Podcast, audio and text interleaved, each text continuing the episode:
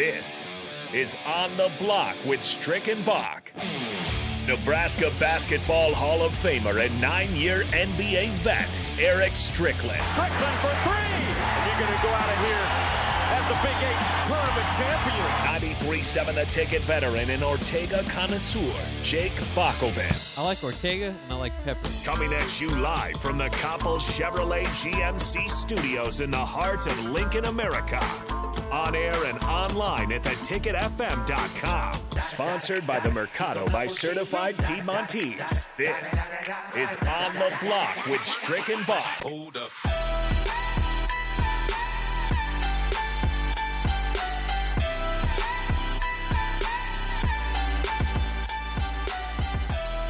Welcome back. Welcome back. You're on the block with Strick and Bach. E. Strick, Jake Bakoven. 937 The Ticket, theticketfm.com. You can find us there. Twitch, YouTube, Facebook, all of the streaming platforms. We appreciate you as our listeners for joining us. And you can also text us at the Sutter Heyman text line on 402 464 5685, as well as every now and then joining us on the block and having a little bit of block party conversations. And uh, we just love to to to hear your thoughts and entertain your thoughts and to talk about your thoughts and to wave off your thoughts because sometimes your thoughts are maybe in left field and maybe ours are in left field and you correct ours as well. But it was an interesting weekend this weekend in where you had seven, not one, not two, seven game sevens, not just in basketball, but also there was uh, five in hockey, which is crazy five hockey game sevens as well as two NBA game sevens, one in the East and one in the West.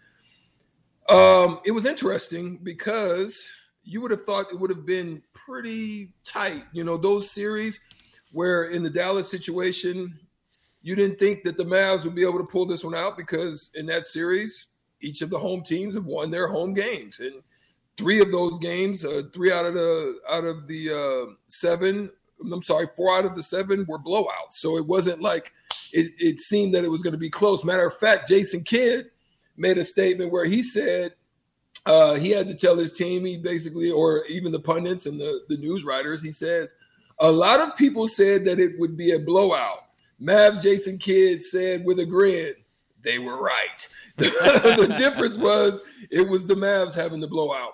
I also found that was interesting in this particular series was that – Dirk Nowitzki was at the game, sitting on the sidelines, and the Mavs have not won a series of this magnitude going back to 2011, where Dirk Nowitzki, who is now the general manager of the Dallas Mavericks, and coach Jason Kidd was also on that team.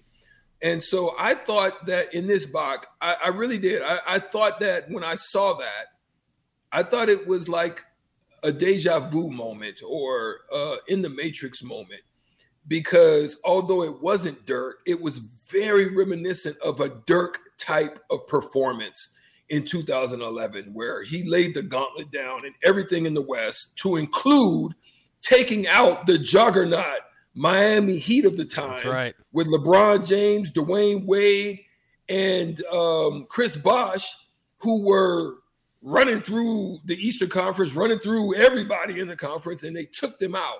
And I thought that was uh, something uh, to speak of because everybody thought that it was going to be Golden State Phoenix. Everybody thought that Phoenix was going to make a run to get back into the to the finals, and they came up with a big donut, a goose egg in this particular game, down by 50 piece chicken wing and I'm talking about a chicken wing where all of us at the ticket could eat. I mean, we, we would have laid the whole box down and we could have, they was down a 50 piece throughout that game.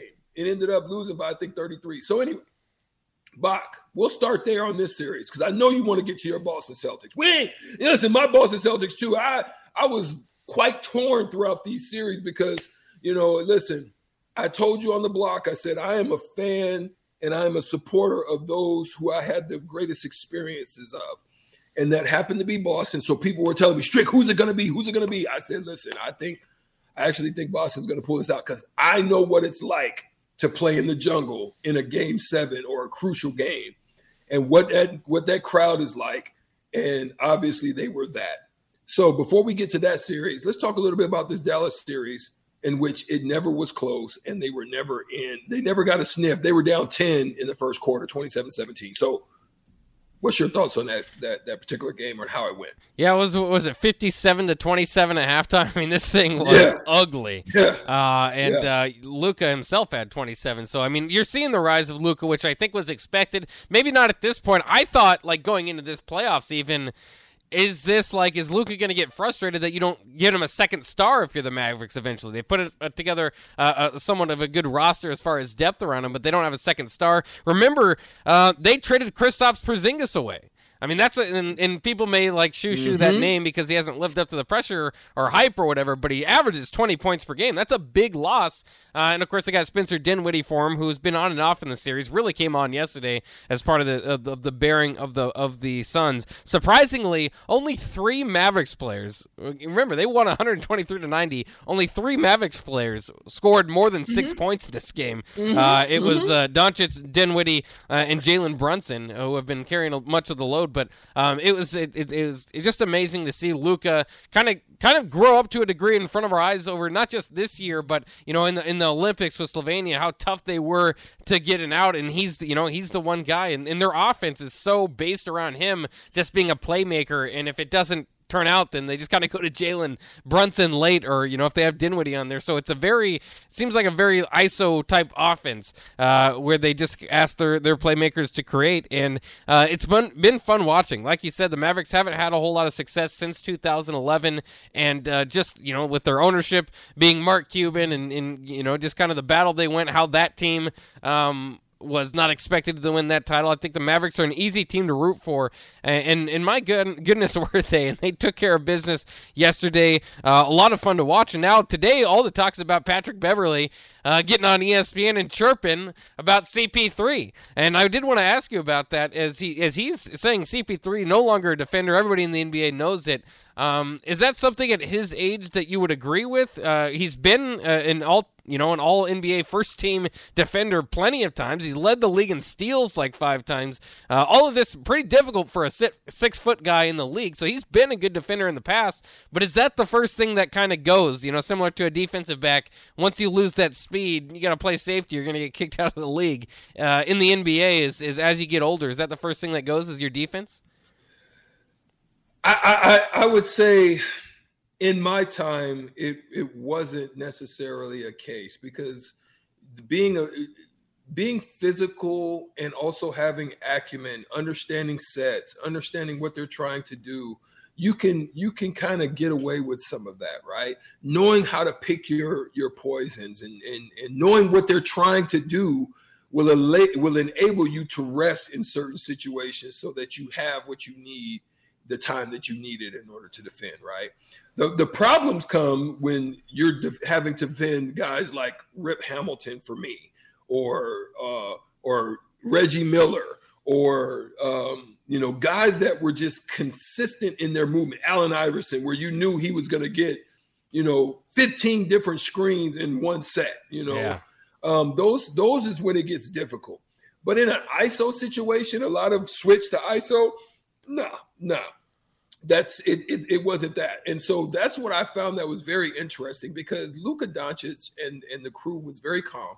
I think what i found interesting as well is there'd been a lot of inconsistency. So that's where i can understand where this team didn't know if they could not not saying them internally i'm saying where outsiders were looking at it how well Booker was playing, how well the team was playing, knowing that CP3 was up and down, but knowing that Mikal Bridges and some of the others and Ayton, where there was a disadvantage, would probably be able to get it done at home in the Valley. But what you found was at times in the inconsistencies, the Reggie Bullocks, and one game is Dorian Finney Smith, and the next game it's, you know, maybe Max Kleber. And what you didn't expect because Dinwiddie had been pretty consistently down you probably didn't expect it from that manner, especially a low assist type of team where it was going to come out of ISOs. And it was like Dinwiddie got into his bag. Oh, yeah. And he was giving him that work and he was doing whatever he wanted. And he was just real comfortable and, and just in the zone.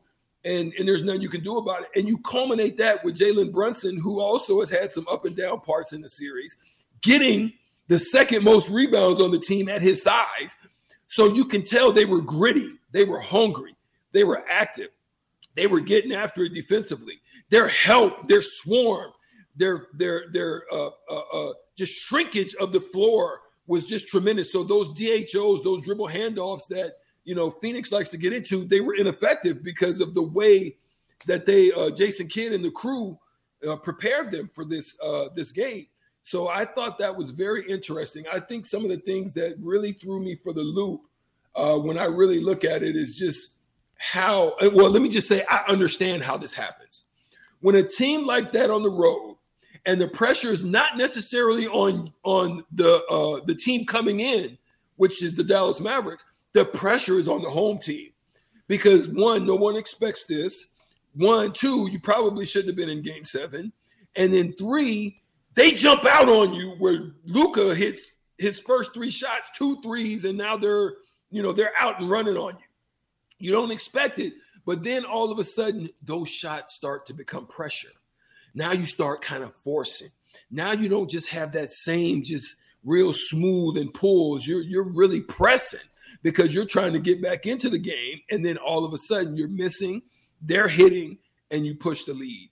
Once it got to a certain point, I just knew there wasn't enough time. I knew Dallas is very disciplined in the way and the style that they're playing, and their ISO game was going to get them a good shot every time, which happened and which enabled them to go ahead and push that lead out get their guys rest also.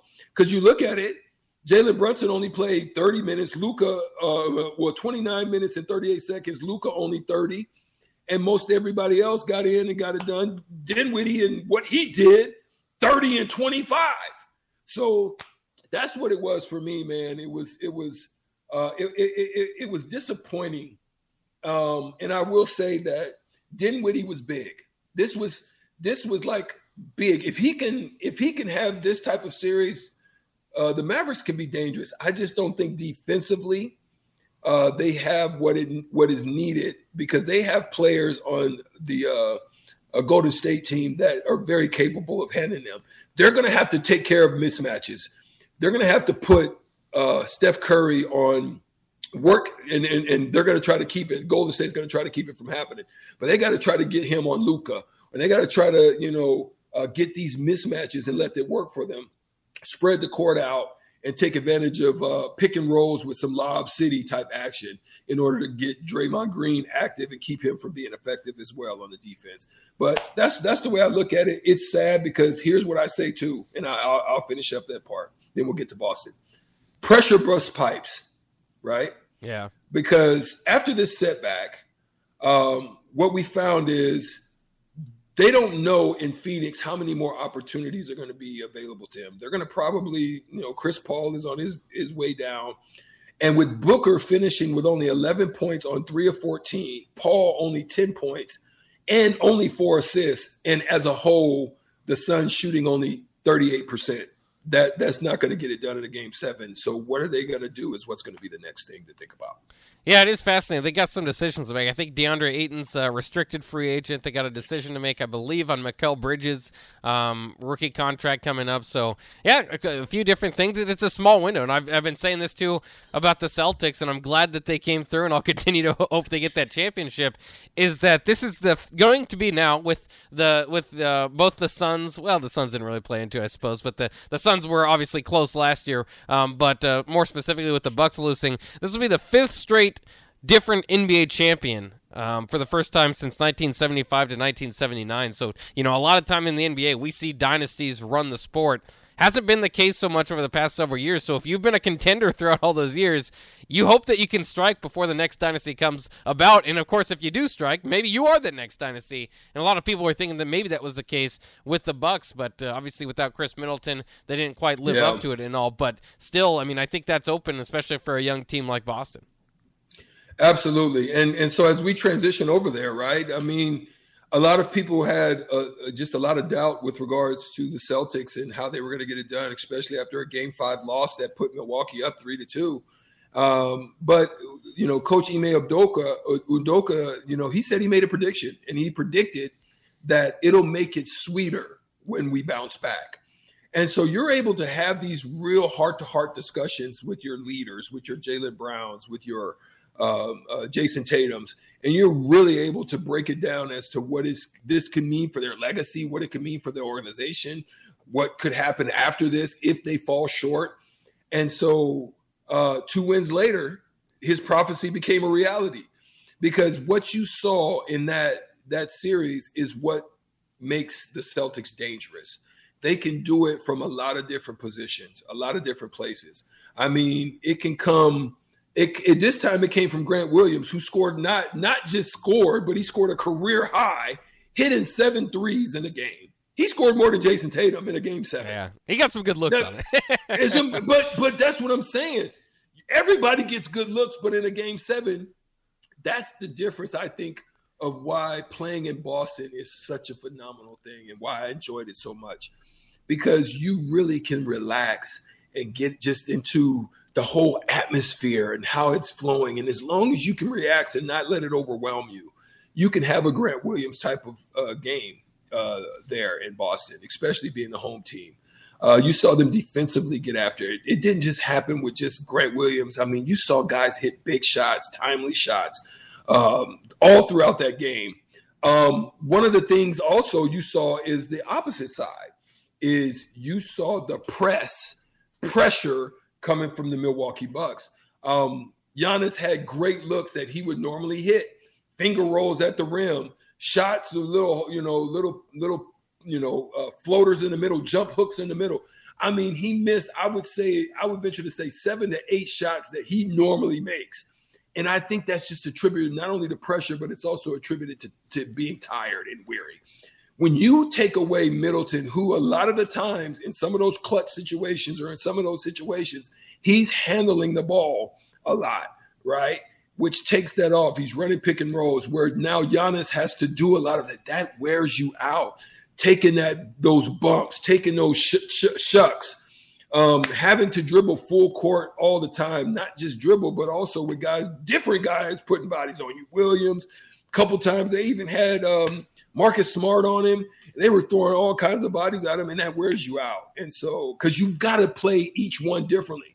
You can't play Marcus Smart the same way you would play or, or you would offensively attack Grant Williams. So you're always constantly not only thinking, but you're also uh, have that pressure of having to perform – looking, everybody saying you need 50, you're pressing for 50 yeah. and you don't get it. So that's that's kind of where that came from because they missed a lot of good shots.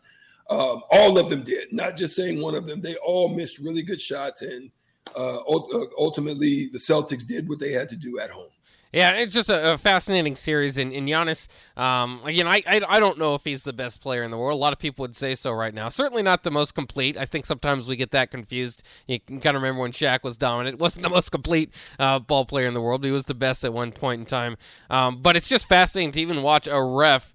Uh, you know, ref the game that Giannis is doing because there's so much uh, physicality and, and, guys getting bumped and hit with elbows here and there. And when do you call it and where do you call it? And we saw Jayson Tatum get in foul trouble. Um, there was a, a you know a, a, spot they replayed and took a foul away from Giannis. And obviously, if Giannis got in any foul trouble, they'd be in trouble. So um, that was kind of a, a, fun part of the series altogether. But really, um, just excited for Boston. Like you said, uh, they've got enough players. Grant Williams probably making his name known now. If you don't know him, he's very versatile defender. Um, and in one of PJ the, Tucker type. Yeah, yeah, right. He, yeah, would you agree? Yeah, absolutely. Uh, you think of him undersized, but an absolute brick. So he can guards bigs. Uh, and uh, 27 points, like you said, 18 three pointers. I think about 14 of them were wide open because Mike Budenholzer's strategy is you can't outshoot me uh, on a, in a seven game series, and, and Boston did, and that's why I was fearful because I thought that they gave away two games in the series that they were the better team, and it might be hard to overcome that.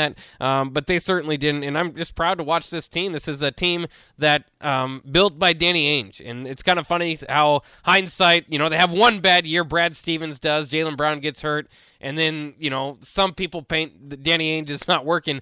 All these guys he drafted outside of Horford, who he mm-hmm. who he brought, you know, you know brought in, there, in right. brought in to begin mm-hmm. with.